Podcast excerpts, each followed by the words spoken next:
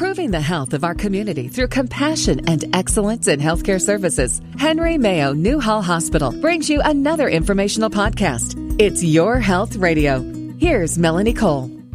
After serving the community for over four decades, Henry Mayo Newhall Hospital has seen the Santa Clarita Valley experience tremendous growth and an aging population. As a result, the need for expanded healthcare services has dramatically increased. Here to discuss the construction of the new patient tower is Jonathan Miller. He's the Vice President of Facility Planning and Support Operations at Henry Mayo Newhall Hospital. Welcome to the show, Jonathan. So tell us about the exciting plans to construct the new tower. What's going on?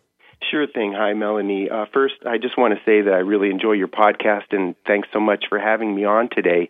You know, we are so excited uh, at Henry Mayo to to be soon realizing this uh, new patient tower expansion uh, and getting it ready for patients. You know, I've been at Henry Mayo for 12 years, and 10 of them uh, I've seen this project uh, been in the making, and we're really finally realizing the dream and the vision and seeing it come to life as a you know significant milestone for all of us here at Henry Mayo.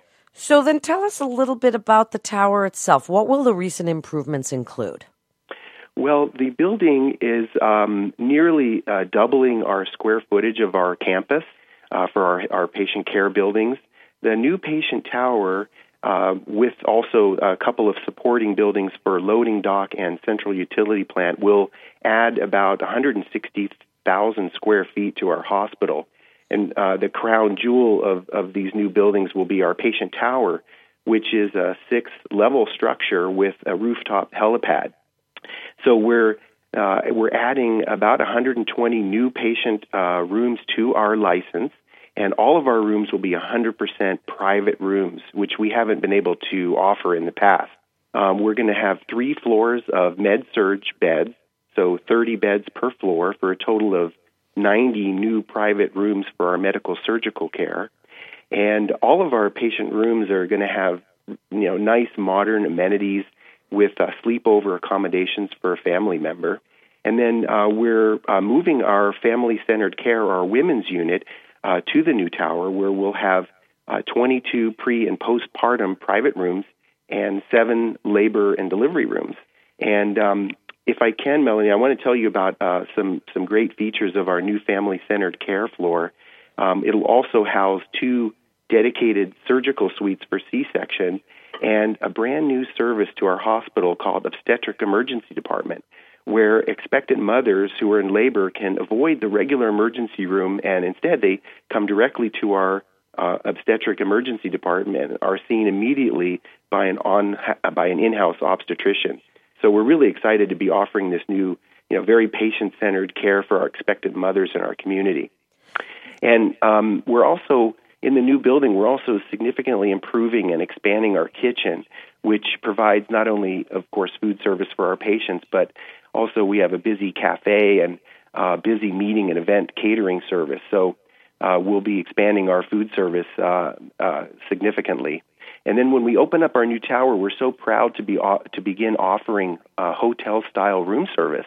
So our patients will be able to order uh, according to their food selections, uh, their allowed food selections based on their diet, off of a room service menu, uh, and whenever they want. So um, it'll really um, you know, uh, make it more of a, patient-centered experience for, for dining for our new pa- for our patients in the new tower. And then lastly, our new dining room uh, will feature outdoor dining patio uh, as an option for our um, staff and visitors when the weather is nice. That is so cool, and it sounds like it's going to be really exciting for the community.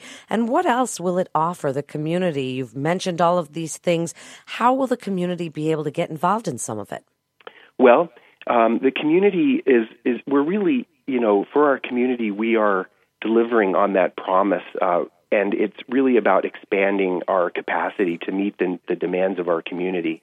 So, um, and as I mentioned earlier, probably equally as important as expanding our capacity, it's going to be able to provide these 100% private patient room accommodations, which in our older 1975 and 1990 buildings we haven't been able to offer. So we're really hoping to surround our patients with, you know, modern accommodations, you know, a state of the art facility with the latest technological advances uh, that allow us to deliver the, the best and highest quality care we possibly can.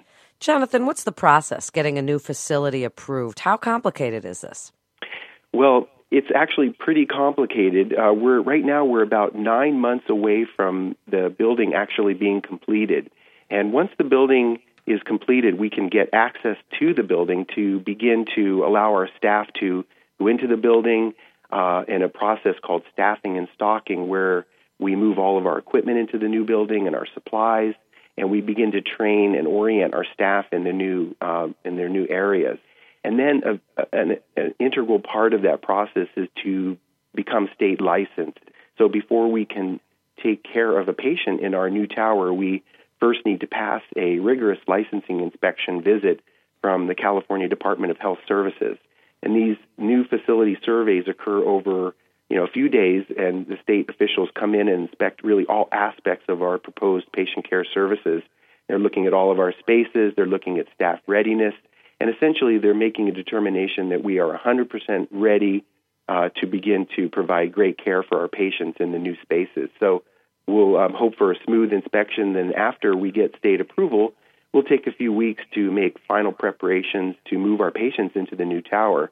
And we're targeting March 31st of 2019, which is just about 14 months away from now, to move um, about 120 patients into our new tower and begin uh, providing uh, patient care there. Wow, how exciting. What design elements support this efficiency as you're building this new tower and you have your, you know, setup going on? And how do you design it, Jonathan, so that it works well for both the staff and patients and their families? Well, we've um, we we believe that we've created a building that will be very patient centered. Um, the the nursing units themselves are designed um, in a very well laid out fashion with um, 30 beds per unit and two nurses stations at each on each floor. So each nurses station will service um, only 15 rooms or 15 patients, which makes it very easy for the nurses to access their patient and other caregivers to access their patients. And each of the um, floors also have multiple medication rooms and um, clean and soiled utility rooms that are that have good access for the caregivers. And so, in that way, the floors are laid out very efficiently. Are there more plans for more expansions at the hospital in the future? Yes, Melanie. Um, our our hospital has really you know grown so much, but we're really not done. Um, we need to continuously look ahead and, and keep ahead of the uh, demands that are placed on us uh, for capacity from our community. And at the moment, we are actually in the process of seeking city entitlements for additional square footage for our facility, which is planned in a phased fashion uh, to uh, expand our diagnostic capabilities.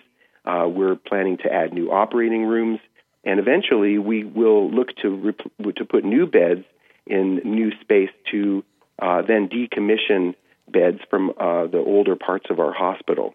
You know, it's you know personally been super rewarding and exciting for me to participate in this kind of planning that really looks down the road five and ten years to make sure that the, you know Henry Mayo as a as a community hospital is positioning itself to serve the community that we um, that we are in.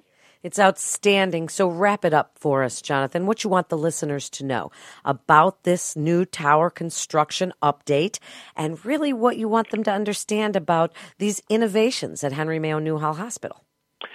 Well, Melanie, I um, I guess I would want to say that you know Henry Mayo has um, really grown. We've improved our quality.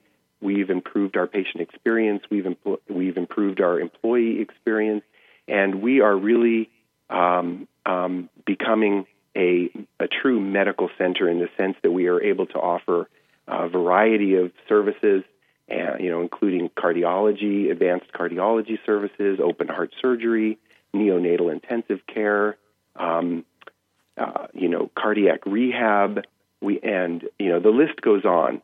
Uh, we are um, really now a state of the art facility, really capable of serving the needs of our community.